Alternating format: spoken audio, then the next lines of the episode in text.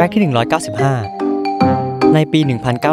1989 ทางการญี่ปุ่นเปลี่ยนโฉมเสียงเตือนรถไฟเทียบชานชาลาใหม่ แทนเสียงเก่าที่ดูจริงจังและขาดเสน่ห์จึงทำให้เกิดโครงการสร้างเมโลดี้ระบุรถไฟเข้าออกขึ้น ที่ฟังแล้วชวนรู้สึกผ่อนคลาย ไม่เร่งรีบ ในความยาว 7 วินาทีแบบพอเหมาะ